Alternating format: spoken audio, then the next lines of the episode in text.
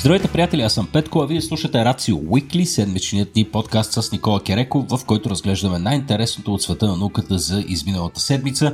Преди да започна този подкаст, преди всичко искам да ви благодарим за това, че отново кликнахте и на таш седмичния епизод, независимо колко странно е заглавието или абсурдна е визията. Надяваме се, че и този път коктейлът от новини, които Никола ни е подготвил, ще удовлетворят вашата жажда за знания този следобед, сутрин или вечер, зависи вече кога си го пускате този подкаст подкаст. А, ако ви харесва това, което правим, надяваме се, че намирате начин и да ни подкрепите, освен да ни слушате, да разкажете на някой, да цъкнете едно хубаво лайк а, или пък да отидете на RACIO.BG на клона черта support, където евентуално да бъдете препратени към сайта Patreon, а, за да ни дадете едно месечно дарение или пък да си купите нещо от нашия магазин.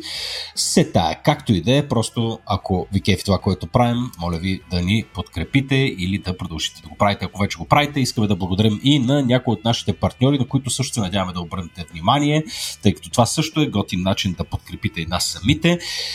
Партньор на този епизод днес е компанията HPE, вероятно не безизвестна за повечето от вас, тъй като тя вече от 80 години е на пазара и обединява блестящи умове, за да създаде пробивни технологични решения, които да подобрят начина по който хората живеят и работят. Моят първи лаптоп беше, беше HP. За съжаление, те вече не са част от тази група, но съм убеден, че продължават да създават изключителни технологични решения за бизнеса и за личния ви живот, тъй като те вече имат стратегически център за, за компанията, който работи в София и този център продължава да, сте, да, да расте и да се развива вече близо десетилетие. А, в момента от компанията имат страшно много отворени позиции в най-различни сфери, като Account Management, Project Management, Business Analytics, Data Science, Science каквото общо взето ви хареса. Така че може да отидете на сайта careers.hp.com и да видите дали пък HP няма да могат да променят и вашия живот. Така, Никола, здрасти, приятеля. Здравей, Петко. Драго ми е yeah. да се чуем. Да, както знаеш, аз, ти като имунолог може да потвърдиш, че COVID не минава през жиците. Аз в момента съм с COVID и съм щастлив, между другото, Никола да отбележа, колкото и да е странно нещата ги слагаш в едно изречение от типа, да, аз съм COVID и съм щастлив, но съм щастлив да отбележа, че за разлика от първия път, когато боледувах от COVID преди близо две години, сега нещата изглеждат далеч, далеч, далеч по-добре. Така че надявам се, че това се дължи както на факта, че вероятно съм фанал по-слабия вариант Омикрон, но и на огромното количество вакцини, които толкова опорито и дисциплинирано си набивах всеки път, когато имах когато бяха налични.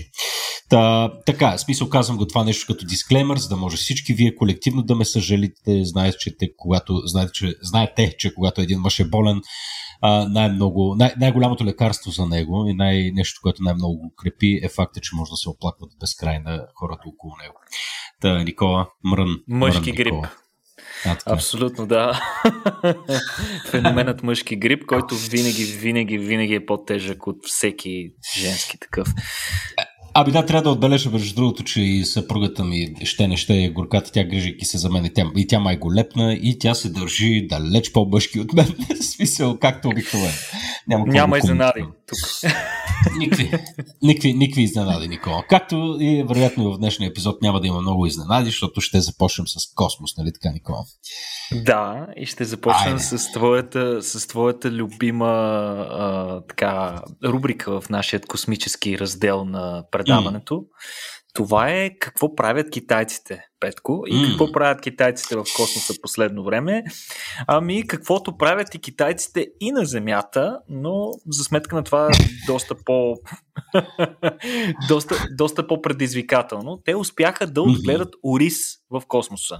Като, mm. нека напомним, на нашите слушатели, че оризът заедно с пшеница, царевица и така нататък са е, една от основните храни на по-голямата част от човечеството. Всъщност ориза mm-hmm.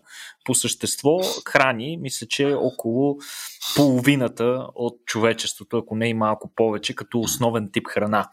А, като какво са постигнали китайците? Успели са да го отгледат, да отгледат ориз, растението ориз, в условията на микрогравитация на борда на новоизстреляната Уентиан лаборатория, която стана част от китайската космическа станция наскоро, след като се скачи с основния модул, като експериментът е започнал още през юли и Оризът всъщност още не е завършил гестационното си развитие, т.е. не е дал крайният турист, не е дал зърна, от които да е. можем е. да си направим нещо.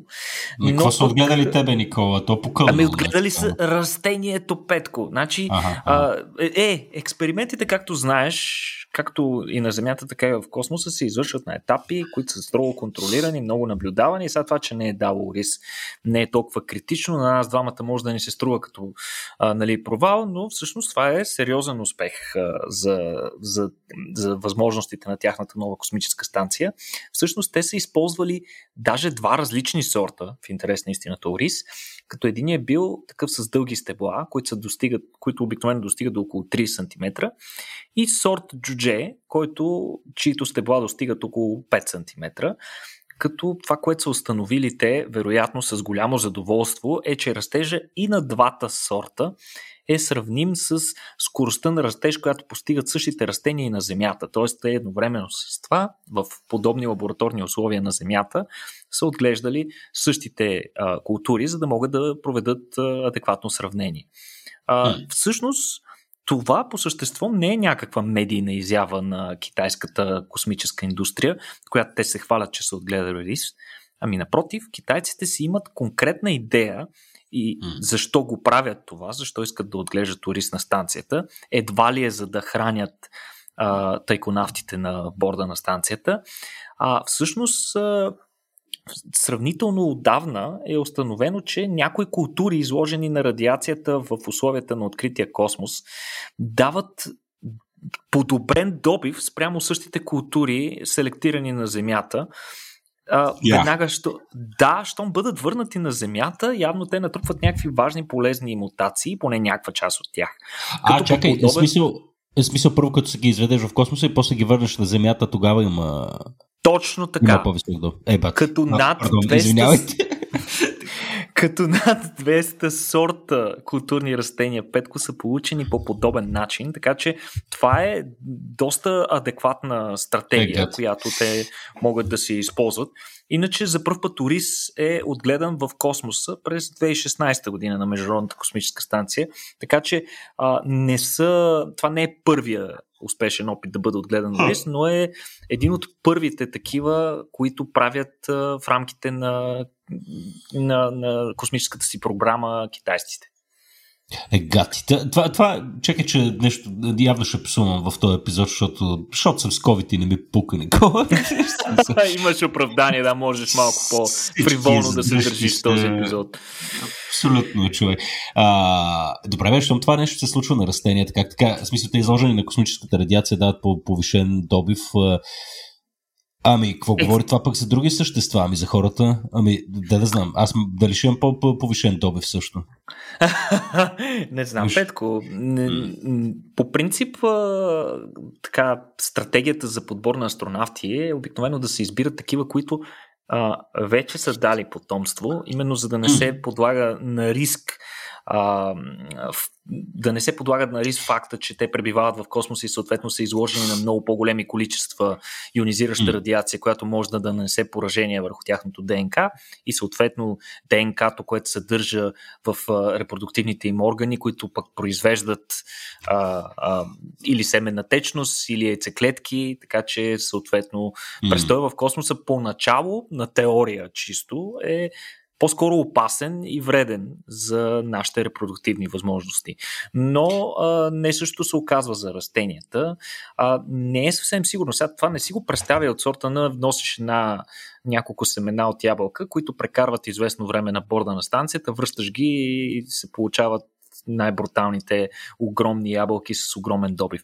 Не винаги стоят така нещата. Със сигурност, за да получиш един по-високо добивен сорт, ще са необходими множество експерименти и вероятно само един от тях ще е такъв, какъвто искаш.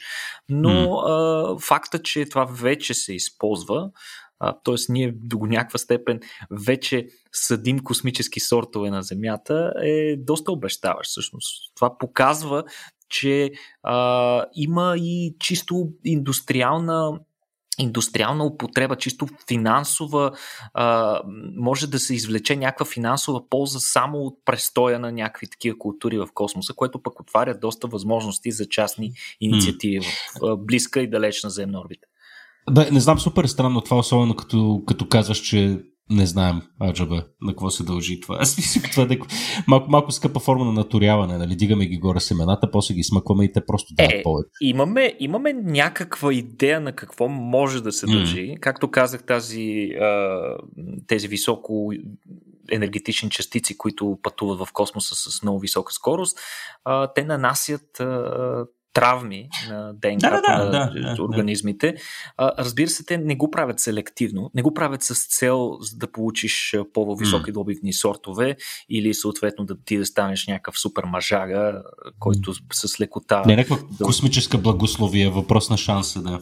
Въпрос на шанс е точно така. Mm. А, но явно, че а, по, по, поради някаква неизвестна за мен причина, а, престоя в космоса е по-изгоден, ако можем така да го наречем, за подобен род активности, свързани с селекция на сортове, отколкото да кажем на Земята да ги бомбардираме с ионизираща радиация. Въпреки, че и това се прави, това е един от стандартните методи, който се използва при селекцията на културни растения, те да бъдат излагани на радиация.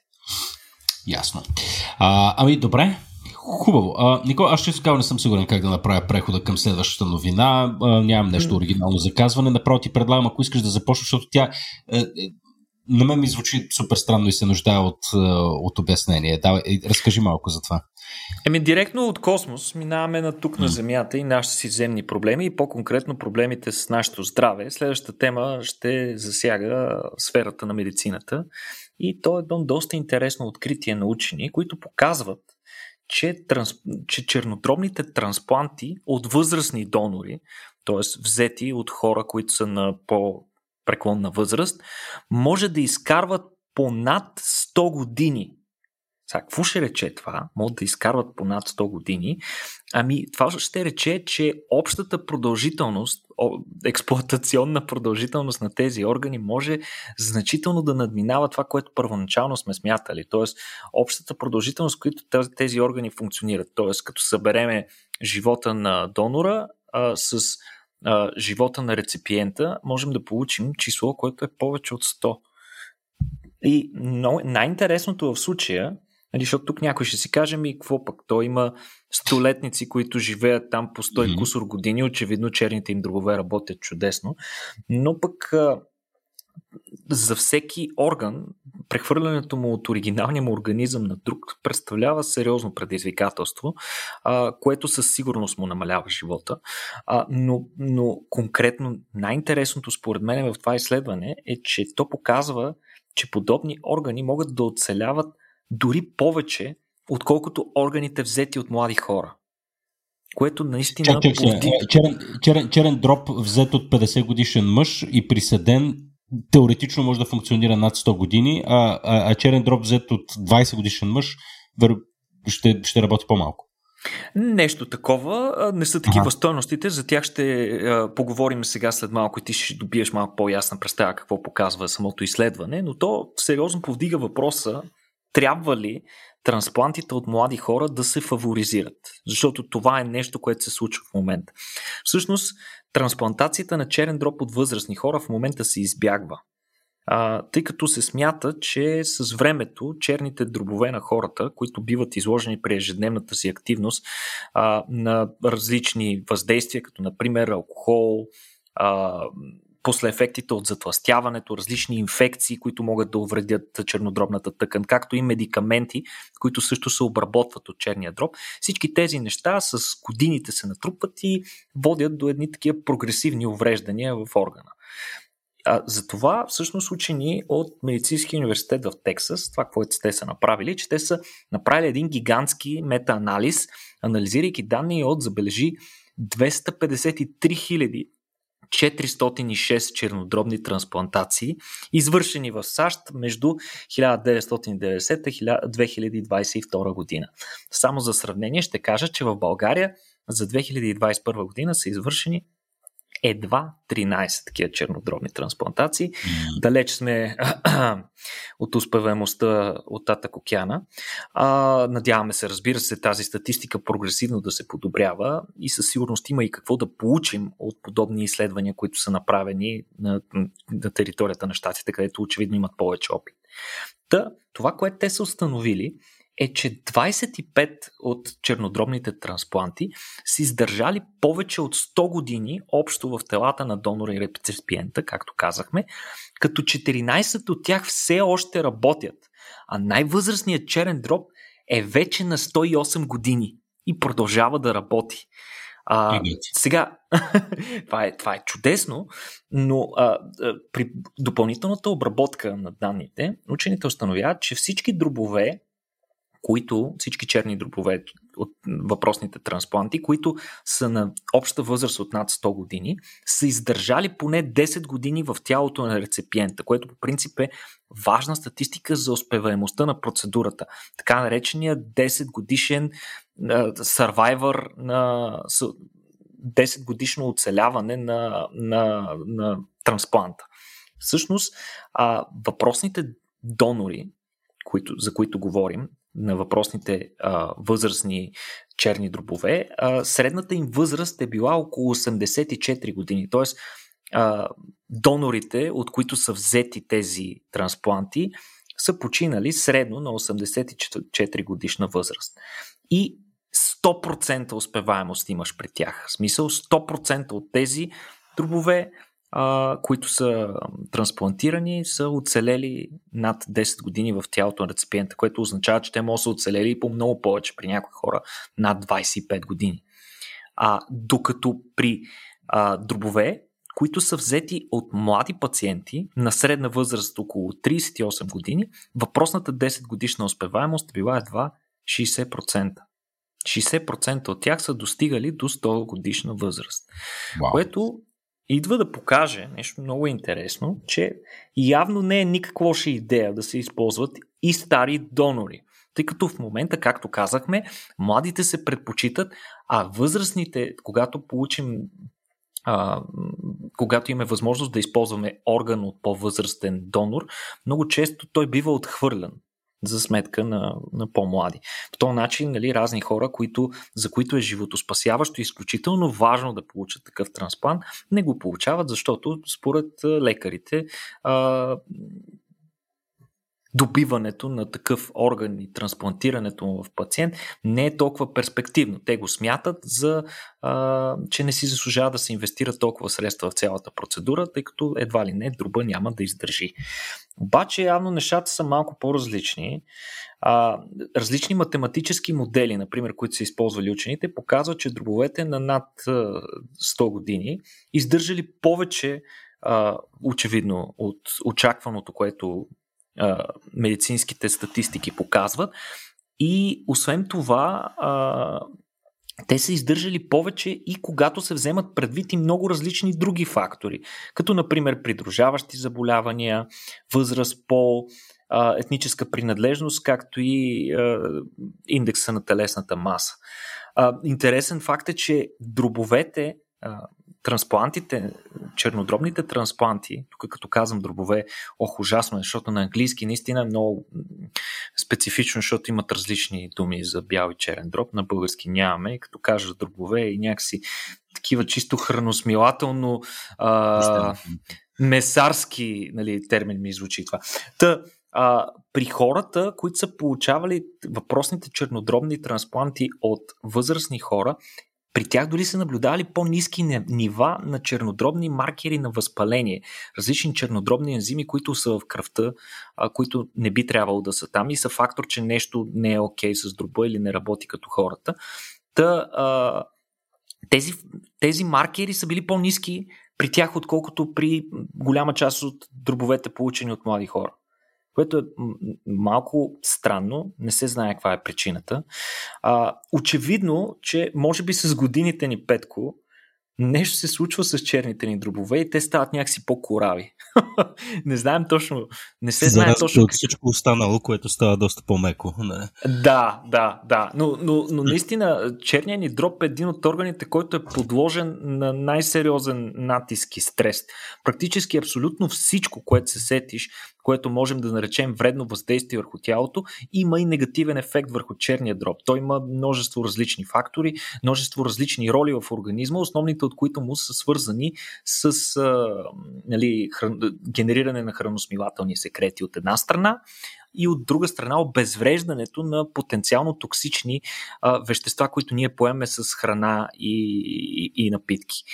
Така че можеш да се сетиш с времето, особено факта, нали, че а, тривиалната употреба на черния дроб като основен орган, в който се обработва алкохола, може да се сетиш как някои хора доста амортизират черния си дроб. И въпреки това и явно, че този селективен натиск върху чернодробните клетки оказва добро въздействие и възрастните черни дробове са достатъчно а, кораби, за да си вършат работата и да обезпечат един втори живот, поне за определено време.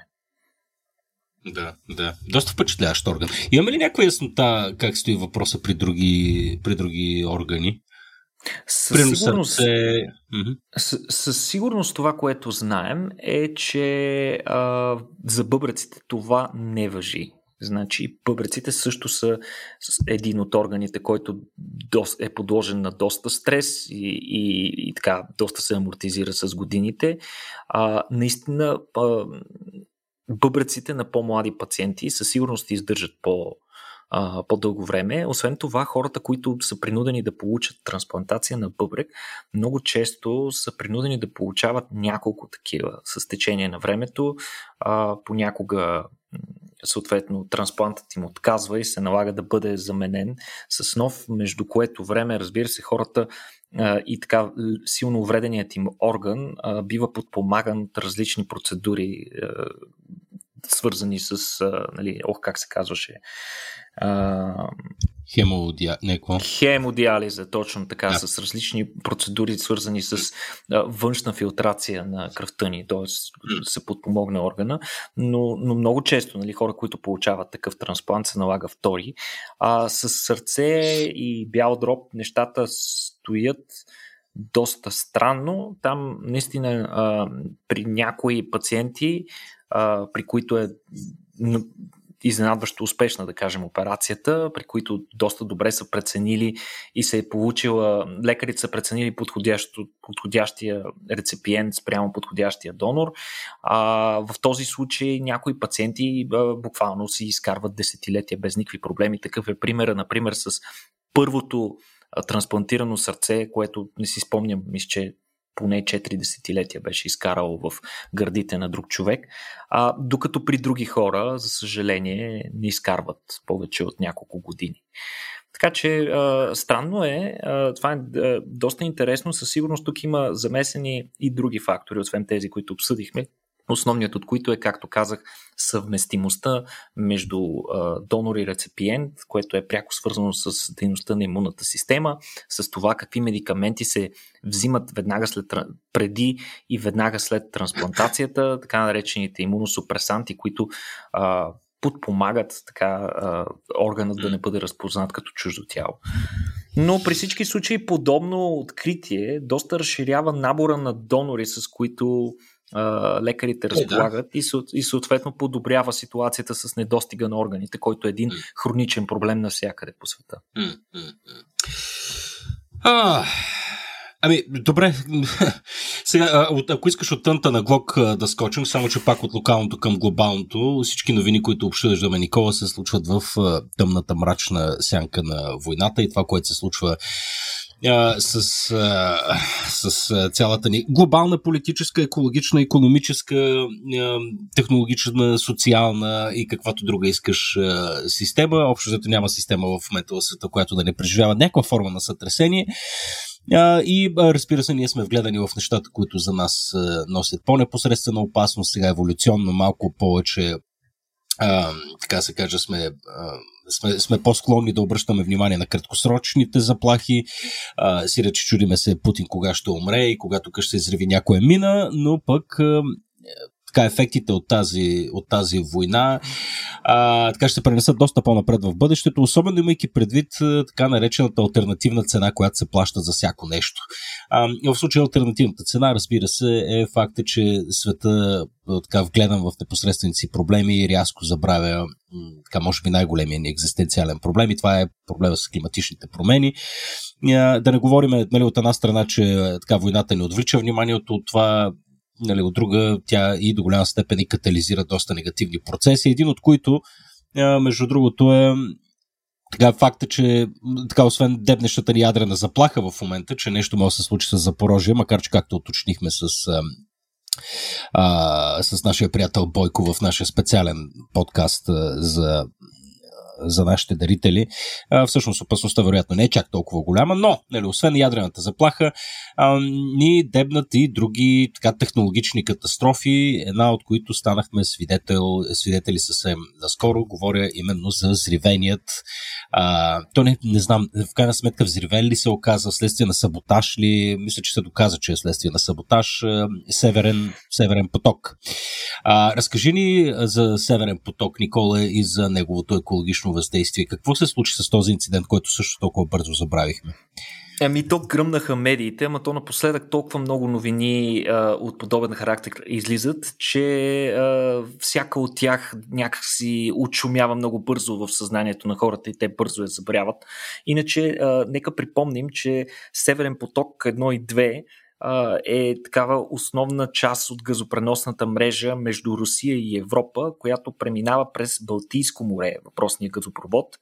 На 27 септември, напомням, се случи това, за което и Петко спомена, няколко мощни експлозии станаха причина за масирани пробиви и поява на дубки в три от тръбите, а, като разбира се няма да обсъждаме тезата това дали е било саботаж. Очевидно е било саботаж някакъв.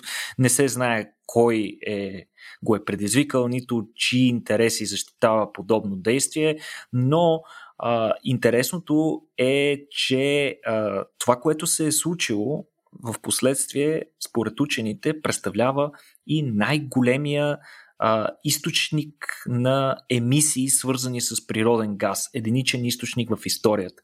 Тоест, вследствие на, тази, на тези експлозии, на този саботаж, са се отделили огромно количество а, природен газ в атмосферата. Нека напомним, че природният газ се състои основно от метан, който метан е около 4 пъти, ако не и повече, по-потентен парников газ от въглеродния диоксид, за който така често си говорим.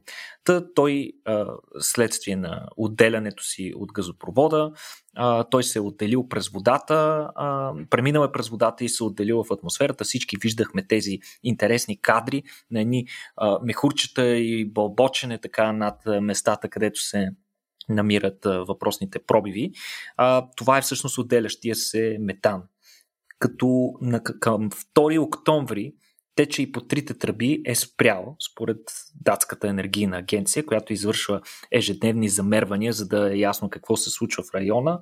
Сателитните снимки, които са направени на следващия ден, на 3 октомври, показват, че вече няма метан, който да се отделя на повърхността.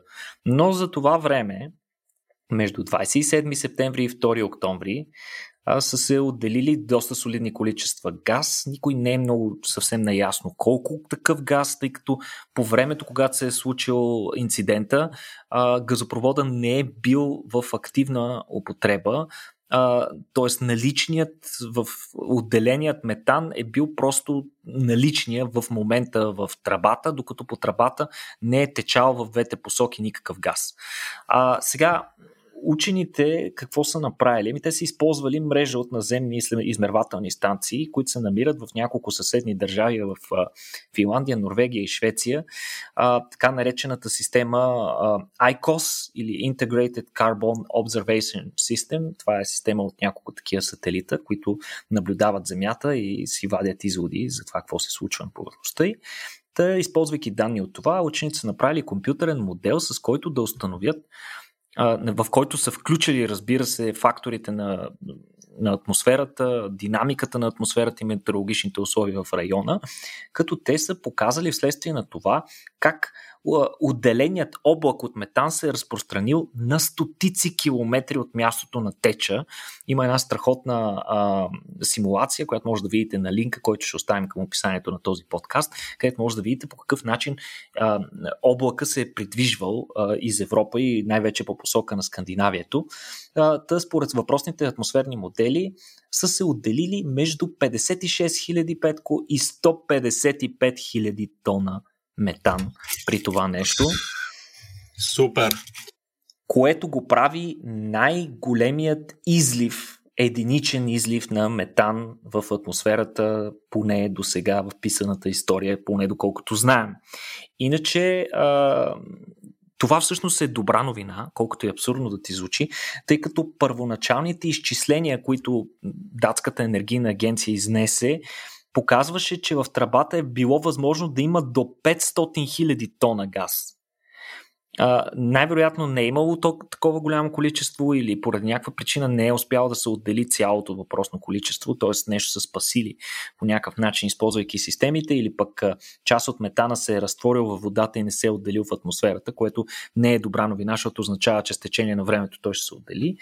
Но а, Иначе, нали, длъжни сме да кажем, че това може и да не е бил най-големия подобен а, излив. Може би просто към момента, а, поради факта, че сме разбрали на време за нещото, сме успели да го проследим доста по-стрикно, използвайки замервания в реално време с много повече инструменти. Иначе предишният, нали, тук е когато си говорим за, такава, за такава класация, е редно да кажем кой е бил предишният подобен инцидент, който е бил на първо място преди а, взривяването на Северен поток. Това е бил инцидент, който се е случил в Калифорния с а, газопровод през 2015 година, при който са се излели около 100 000 тона. А, иначе, макар и да звучи изключително сериозно въпросният инцидент, според учените и техните изчисления, емисиите, които са се отделили от въпросния теч, се равняват горе-долу на емисиите на цялата петролна и газова индустрия за 2-3 дни. Така че, а, очевидно, кучето си лая, кервана си върви, петко, колкото и апокалиптично да ни се струва, апокалипсиса всъщност се случва всяка минута, всеки час и всеки ден, без ние изобщо да забелязваме. И така завършваме този подкаст на 300 минути. Апокалипсиса се случва всяка минута. Е, нека продължим все пак, да видим какви са ефектите от това нещо. Айде, с кой ефект искаш да започнем? Ами с а, най-интересния ефект. Петко, ще влезем в семейният живот на албатросите. Никола, ти, ти нещата, които са интерес, интересни, човек, не мога просто. Давай да чуя. Да, семейният живот на албатросите е изключително интересен. А днес ще си поговорим как глобалните климатични изменения влияят на тези интересни емблематични птици. Та повечето албатроси, всъщност характерно за тях е, че те образуват двойка за цял живот. Тоест те са от групата птици, които са а, избират партньор за цял живот, т.е. те са моногамни а, приличат до някаква степен на нас. А, доколкото ми е известно, са някои от тези моногамни птици са доста по-верни, отколкото хората в реалния живот. Иначе въпросните албатроси, така наречените прелетни албатроси в Южното полукълбо, са птиците с най-голям размах на крилете – Интересното е, това е наистина любопитен факт, не става дума за орли, кондори и така нататък. Птицата с най-голям размах на крилете е всъщност прелетният албатрос, като размерът на крилете им при, е, при пълен размах може да достига доста над 3 метра. Иначе животните са дългоживущи, около 50 години живеят и как протича всъщност техния семейен живот. Той е малко по-различен от нашия, малко по-различен и от това, което сме свикнали за стандартните птици. А всъщност двойката птици се срещат на всеки две години, Петко. А, тъй като а, с а, самото а, изработката на яйцата, излюпването им, отглеждането им до ниво, в което младите птици да са самостоятелни, да могат да напуснат гнездото и да се оправят сами, отнема ужасно много време, отнема им повече от една година и им отнема ужасно много ресурси да отгледат малкото, което а, им коства, разбира се, много енергия и време. И за това, в крайна сметка, след като отгледат а, въпросното котило, или аз не знам как трябва да го наречеме, а, след като си отгледат малките един път, те си взимат отпуска, Петко. Отпуска, която понякога трае повече от една година. Малко се да си починат, е, да нададат. И аз искам да, така.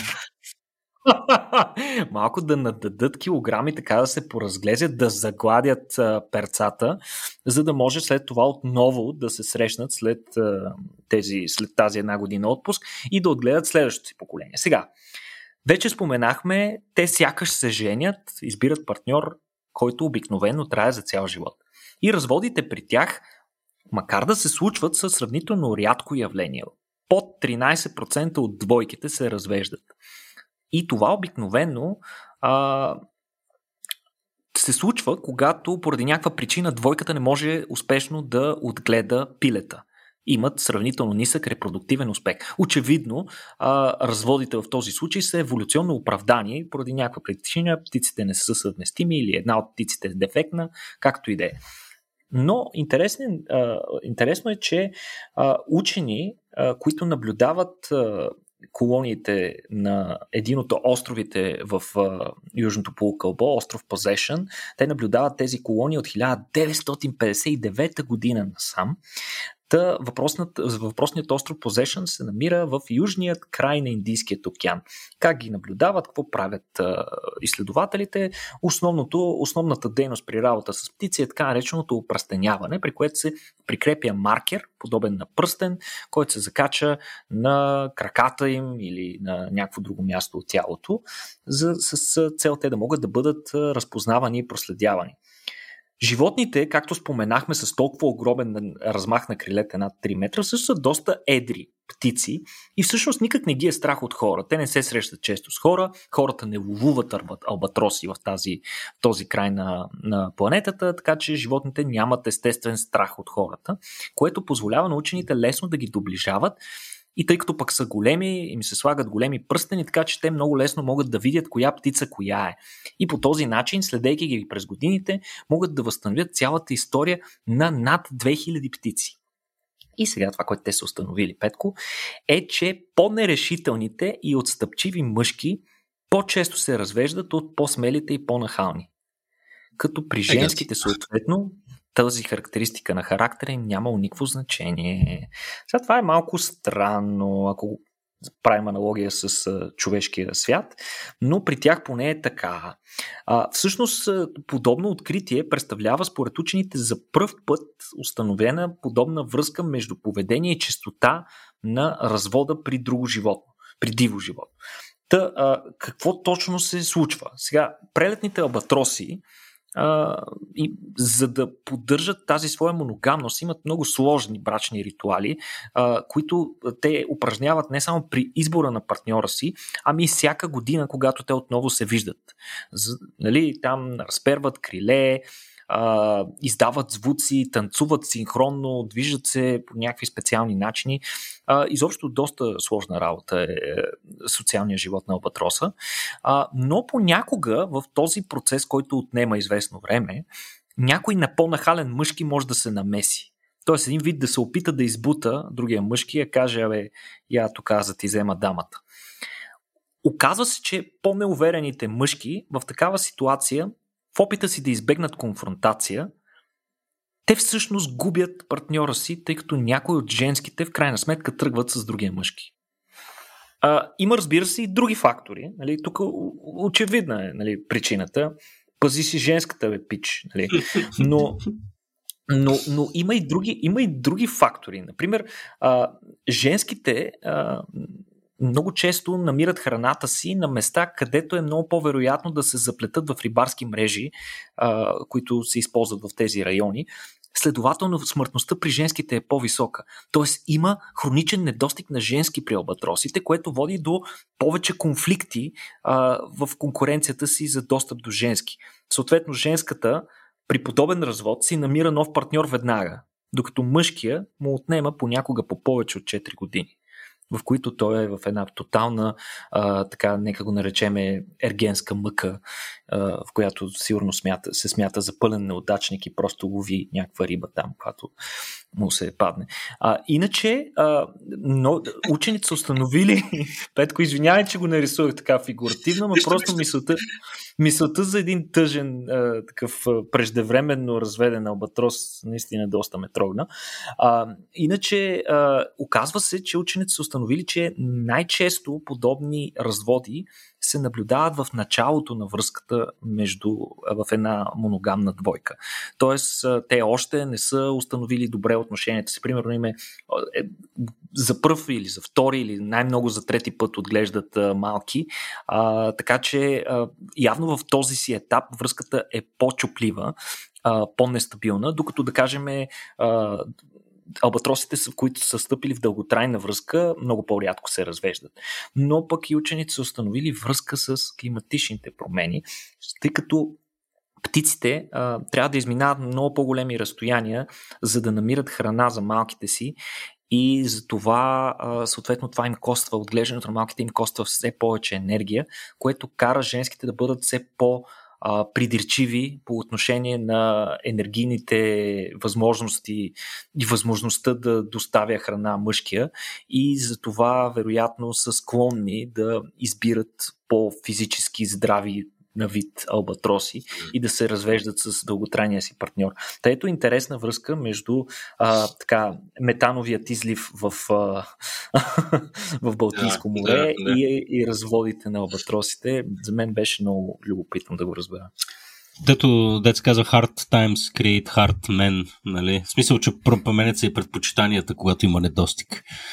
Нали? Мен ми е интересно, Изведнъж... мен ми е интер, интересно ми е дали в дълготраен аспект до какво ще доведе това, защото очевидно, че отстъпчивите мъжки постепенно ще бъдат изместени от естествения отбор, което може да доведе до възникване на нови ритуали, свързани с боеве между мъжките албатроси, а, които, да кажем, вече решителността няма да върши работа, ми ще почнат и разни демонстрации, които 100%. могат да прераснат и в, и в стълкновения и битки между тях за достъп до женски. А, така че модата на отстъпчивия албатрос е към края си. Mm-hmm. Явно. Абе, това, това пак това, това пак ще остане според мен до някаква степен нишово, освен ако нали, еволюцията на албатросите не направи така, че се превърнат в някакви жестоки птеродактили, които нали, да агресират и в други посоки. Но следващата новина наистина ми направи впечатление, или поне начина по който си я формулирал, естествено, защото тук аналогията нали, с, с човека е първо очевидна и, и второ е доста притеснителна. Маймуни и лемури слизат от дърветата в следствие на климатичните промени. Поставя Точно така. Точно така, Петко, и това мен също много ме впечатли. Ами, оказва се, че а, прогресивно повишаващите се температури и в комбинация с обезлесяването и нарушаването на хабитатите на тези животни, а, притиска живеещите по дърветата примати, а, различни мамуни и лемури, да прекарват значително повече време на земята в търсене на, например, сянка или подходящо укритие, вода и храна. А, това цялото нещо на мен ми прилича много като начало на, на някакъв холивудски блокбъстър, например Планетата на маймуните, където да, а, жив, да. животните, притиснати от ситуацията, се налага да повишат значително своята интелигентност и в крайна сметка ни изместват. А, но според учените, те не смятат, разбира се, това, тази моя връзка, която правя аз за адекватна, и аз не я смятам, но според тях това обаче продължава все пак да бъде много притеснителен сигнал, че животните все по-трудно оцеляват в горските си хабитати, характерните си горски хабитати, тъй като много от тях са силно засегнати от човешката дейност и от климатичните промени, които заедно съвкупно правят един доста силен удар а, върху, върху техните естествени условия, което ги кара те да се държат неестествено. Тъй като а, сега да кажем какво представлява изследването, за да добием представа на основата на какво те са си изградили въпросните изводи, ами изследването се базира на над 150 хиляди общи часа наблюдение над поведението на общо 47 вида дървесни примати, които са извършени в Мадагаскар, в Северна и в Южна Америка. И а, всъщност най-силна зависимост установили учените при маймуните викачи и при бамбуковите лемури, които са прекарвали вече, нехарактерно за тях, повече от половината от времето си на Земята в райони, където гората им е засегната от сеч, от, от пожари или пък е фрагментирана по друго въздействие, свързано с човека. Съответно, те ги сравняват с такива интактни популации, които живеят в райони, които са защитени и съответно не са толкова повлияни от човешката дейност и виждат много-много съществена разлика във времето, което тези животни прекарват на Земята. А, иначе, какво тъй като споменахме сеч, какво прави сечта на дървета, как тя допринася за това, освен, разбира се, че след това голяма част от тези дървета а, се изгарят, съответно емисиите им се а, излизат в атмосферата и допринасят за парниковия ефект, но сечта създава дубки в а, покритието на гората, което е съставено от целокупното а, целокупната популация и короните на множеството, расте, на множеството дървета в района, да там се появяват дубки. Съответно, в дубките светлината на Слънцето може да прониква по-лесно и да нагрява почвата отдолу, което води до повишаване на температурата, особено високо в короните на дърветата, където живеят съответно животните. И учените са установили, че видовете, които живеят на големи групи, т.е. са много по-социални и се хранят не толкова. Основната им храна не е свързана с плодове от дървета, най-често слизат на земята.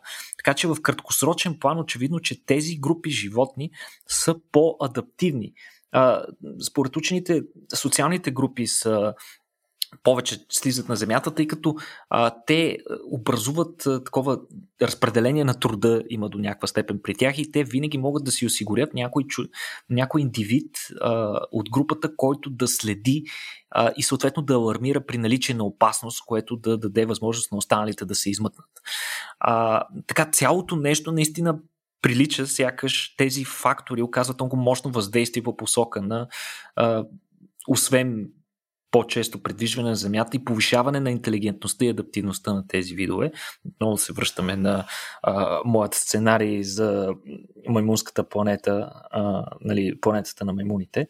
А, но в дългосрочен план, според учените, това не е никак добре за вида, тъй като скоростта на промените, които се наблюдаваме през последните десетилетия, и айде да го наречем през последното столетие, са толкова бързи, че едва ли еволюцията и естественият отбор би могъл да оперира а, толкова добре. Рано или късно, въпреки тези техни реакции на адаптация към променящата се среда, а, рано или късно това ще се отрази доста неприятно на тези видове и техните популации.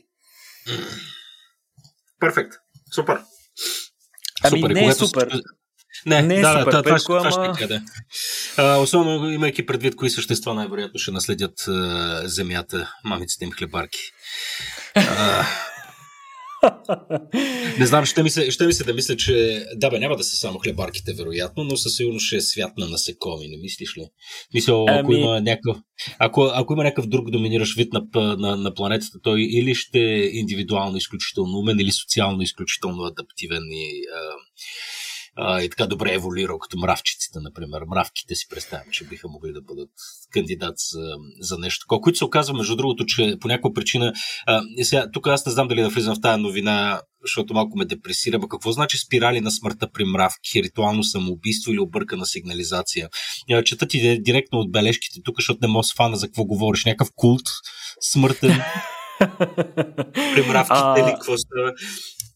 Да, значи, а, много интересно. А, оказва се, че то се знае от край време, че при а, някои мравки се наблюдава много интересен феномен, който се нарича спирали на смъртта. Спиралите на смъртта, Петко, а, приличат, сега как да ти го опиша, представи си един гигантски кръг от мравки, които се въртят в кръг в някаква посока. Всички заедно а, синхронно се въртят, да кажем, по часовниковата стрелка в, в този кръг. Някаква а, мравчена паневритмия си представям аз в случая. Точно, точно, много точно го каза. Една мравчена паневритмия, която понякога може да достига огромни размери. За съжаление се оказва, че този феномен води до смъртта най-вече а, на, на повечето мравки, които са изпаднали в тази неловка ситуация. А, сега, дали става дума в случая за някаква форма на ритуално самоубийство или на, на, на нещо, което се е сбъркало с тях, сега ще разберем. Та, защо се случва това? Според учените, съвременната теория, защо това се случва, е, че всъщност а, мравките да кажем, някаква част от популацията на, на мравките са се отдалечили твърде далеч от останалата група или от мравуняка си съответно и сгубят феромонната след, следа, тъй като те мравките, основно те нямат много добро зрение и се ориентират в пространството, използвайки сигналите, които а, се спускат а, от а, техните така, а, сънародници, останалите мравки от групата. И те се водят по тази следа, като тази следа е най-интензивна, разбира се, в мравуняка. И те, използвайки градиента на концентрацията на тези феромони, тъй като имат много чувствителни сетивни органи, разположени в антените им, те могат да разпознават посоката и разстоянието, съответно, и да се върнат в съответния мравуник. Обаче, ако са се отдалечили много, да кажем, отишли са на някакъв рейд а, за някаква храна, обаче не са изпуснали изпуснали са се, отдалечили са се повече, изведнъж а, не могат вече да доловят следата. И в този случай единственият начин те все пак да се организират, да продължат организираното си съществуване, е да се водят по сигналите, които идват от миризмата на другите мравки пред себе си. И съответно това задейства много мощен сиг... такъв инстинкт при тях да се следват една друга. И съответно първите мравки се движат, другите се движат след тях, тези след тях се увличат по първите и така всички тръгват напред. А, така се получава един поток от мравки, които отива в някаква посока. От характеристиките на терена, например появата на някаква долчинка или нещо такова, потока на тези мравки постепенно започва да се извива. Те започват да взимат някакъв завой и да правят едни такива по-широки кръгове, които постепенно се свиват, свиват, свиват, свиват и образуват един такъв кръг, в който наблюдаваме един вихър, при който всички мравки се движат в една и съща посока, но буквално се въртят в кръг, заблудени от тези феромони, които идват от мравките пред тях. Една безкрайна yeah. такава спирала. Те се въртят по този начин, Петко, докато умрат от изтощение, като а, това понякога отнема доста време и телата на мъртвите мравки се разполагат в средата образуват едни такива миниатюрни планинки в средата на тези спирали, където а, са пълни с тела на мъртви мравки и съответно а, тези, които изнемогват, в крайна сметка се присъединяват и а, тази купчина постепенно нараства. А, колко големи могат да бъдат тези структури? Те могат да достигат до диаметър, мисля, че най-голямата, която е установявана, е до 370 метра диаметър. Може да си представиш колко мравки са това. Като, Моля! А, да, това е огромно, огромно. Като а, понякога въпросните паневритми продължават с дни, дори при проливен дъжд мравките продължават а, безпирния си смъртоносен марш. Като а, това се среща основно при а, така наречените а, army ants или военизирани мравки, не знам на български точно как е. Прощете ми, нали, че не съм мир, мир, миролог. А, но а, това са група мравки, които а, за тях е характерно, че водят един такъв малко по-номадски живот. А, кралиците им нямат криле, нали, това е нещо, което обединява тази група мравки, а, като за първ път въпросното поведение е документирано през 1936 година. И в случая това, което се случва, което е най-тъжното, всъщност една от най-големите сили на мравките и изобщо на, на, на, на, на този тип колониални ципокрили насекоми, е факта, че те имат колективен инстинкт. Те се водят една по друга и по този начин могат да извършват дейности, които отделният индивид не би могъл да се справи. Тоест, те могат да се колаборират, да си помагат помежду си. И този инстинкт е толкова водещ, че в някои случаи е пагубен, както е в конкретния пример, като веднъж възникнала подобна а, ситуация, подобна спирала на смъртта, а, веднъж възникнала а, води до това, че мравките, които участват в него, са обречени. Това може да звучи ужасяващо, но всъщност не се случва чак толкова често и а, рядко с голяма част от а, индивидите на, на дадена колония. Тоест, да, колонията губи някакво количество от индивидите си, но не може да се случи с всички, така че обикновено не е фатално за колонията, макар да изглежда доста жално да гледаме как в средата на тези спирали се трупат а, огромно количество трупове на мравки. Но интересното е, че пък някои животни се възползват от това. Разбира се, в природата винаги е така. А, нещастието за един е възможно за друг.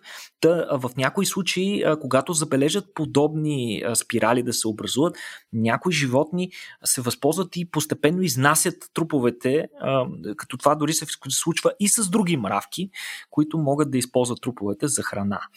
А, иначе а, интернет, Петко, за съжаление, изобилства от а, доста интересни, интересна информация по това как можеш сам да провокираш подобни спирали. Как можеш О, сам да не, направиш. Не, не. Да, не, нямам, нямам никаква представа защо. Защо това е толкова интересно на хората, но явно, че нали, садизма до някаква степен е вроден във всеки един от нас. И така, факта, че се занимаваме с някакви малки многобройни насекоми, може би ни дава нали, моралното, моралното оправдание да продължим да го правим. Но а, наистина а, след като учените за първ път са успели в лабораторни условия да репродуцират въпросните спирали и да видят, че ефектът е същия, явно някой се е добрал до тази информация и сега в интернет има информация как можеш, като видиш такива мравки, да ги завъртиш в такава смъртоносна спирала.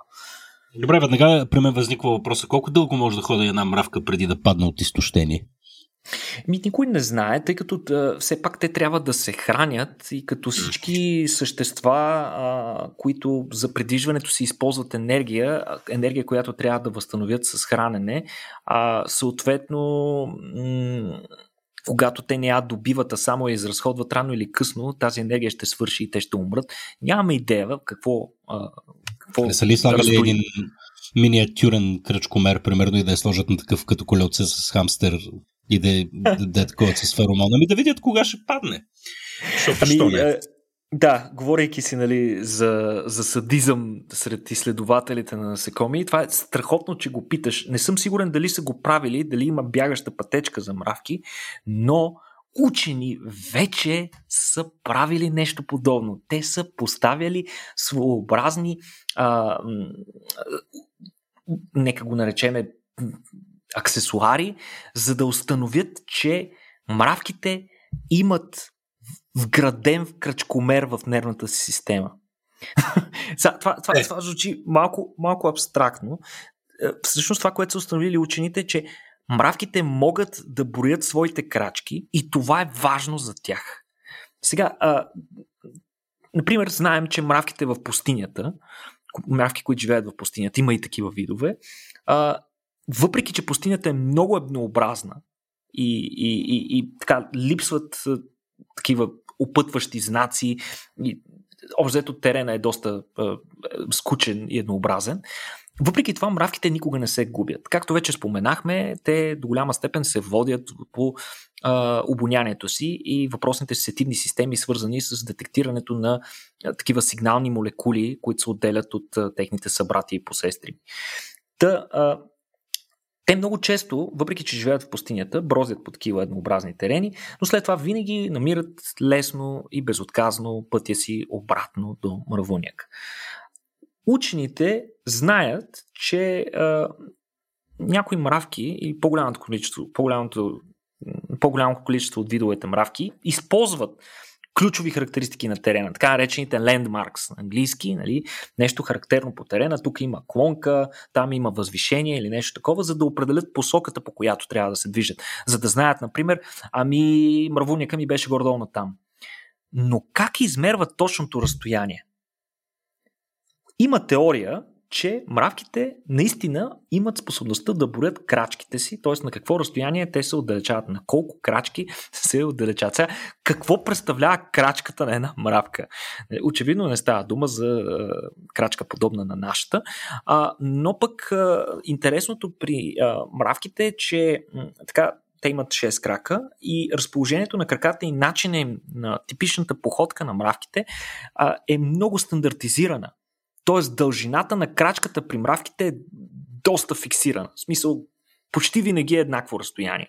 А, за разлика от крачката при човек, което, например, като тича, тича с а, една крачка, като ходи, бавно ходи с една, пък като бърза, нали, прави едни по-широки разкрачи и съответно е доста по-различна според различната походка. Докато при мравките разликата е в това колко бързо се движат краката, иначе крачките им са еднакви. И сега, за целта изследователят Матиас Уитингър, който е биолог в университета на Ум, Германия, и неговият екип. Тотално, според мен, е Петко, това, това е моето предположение за следващия носител до, годишния, до година на антинобеловите награди, тотално са се изгаврили с горките животни. Какво са направили те? Сега, те са разделили мравките на три експериментални групи. Едните са очевидно контролната група, нормални мравки. Другите мравки изследователите са залепили миниатюрни кокили, Петко. Удължили са краката на мравките два пъти. Боже, мили. по този начин, закрепяйки. Значи, представи си с моментно лепилце ти да прикрепиш някакъв някаква клечица на а, абсолютно всяко краче на някакво голямо количество мравки. Не знам кой му се е играл с нещо такова. Е, но, Никола, а... и, аз и, ти, и аз и ти познаваме хора, които биха го правили с удоволствие.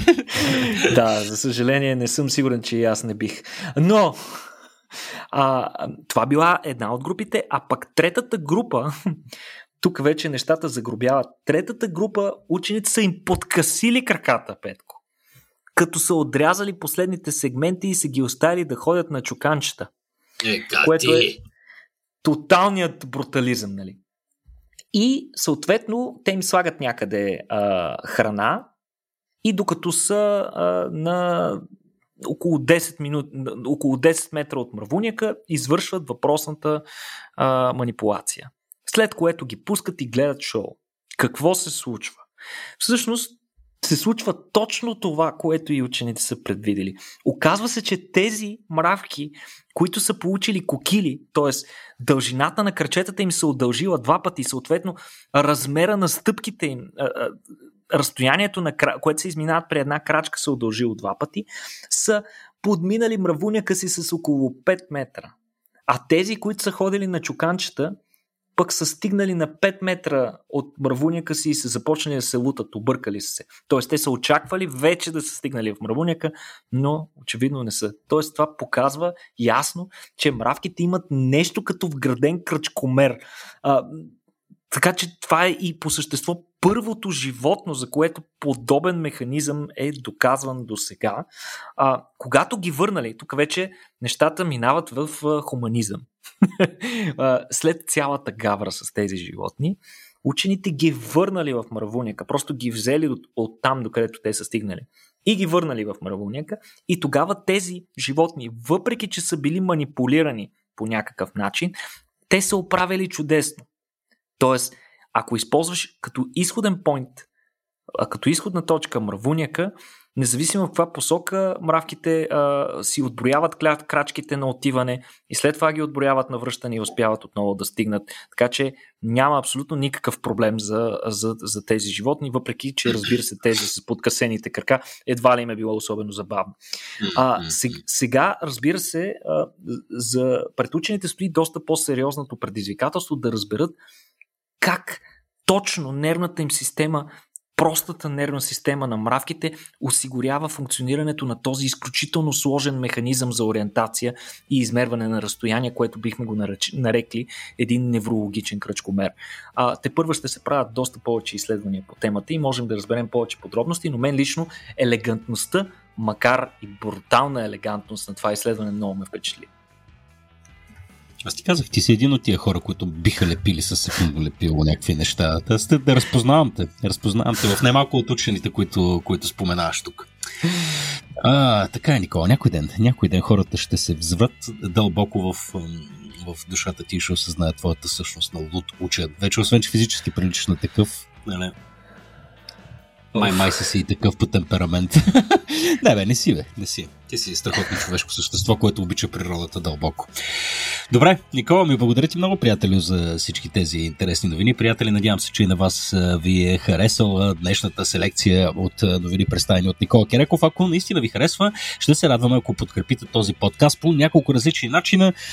Може да го така, да го лайкнете в съответната платформа, да оставите коментар, да разкажете за него, да отидете на сайта RACIO.BG наклона на черта support и да ни подкрепите по един от различните начини, които там са изброени, а, или пък да подкрепите един от нашите партньори за този подкаст. В случая това е компанията HPE, компания, която всички вие сте чували, сте сте закосвали по един или друг начин до нея а, под повече от 80 години. Те са на пазара а, и, а, както вероятно много от вас вече са наясно, от близо десетилетия имат огромен развоен център тук в София, който се развива с бързи темпове и а, разраствайки се търсят таланти като вас. Най-различни позиции са налични на сайта careers.hp.com, така че можете да отидете и да ги чекнете и да, да промените живота си.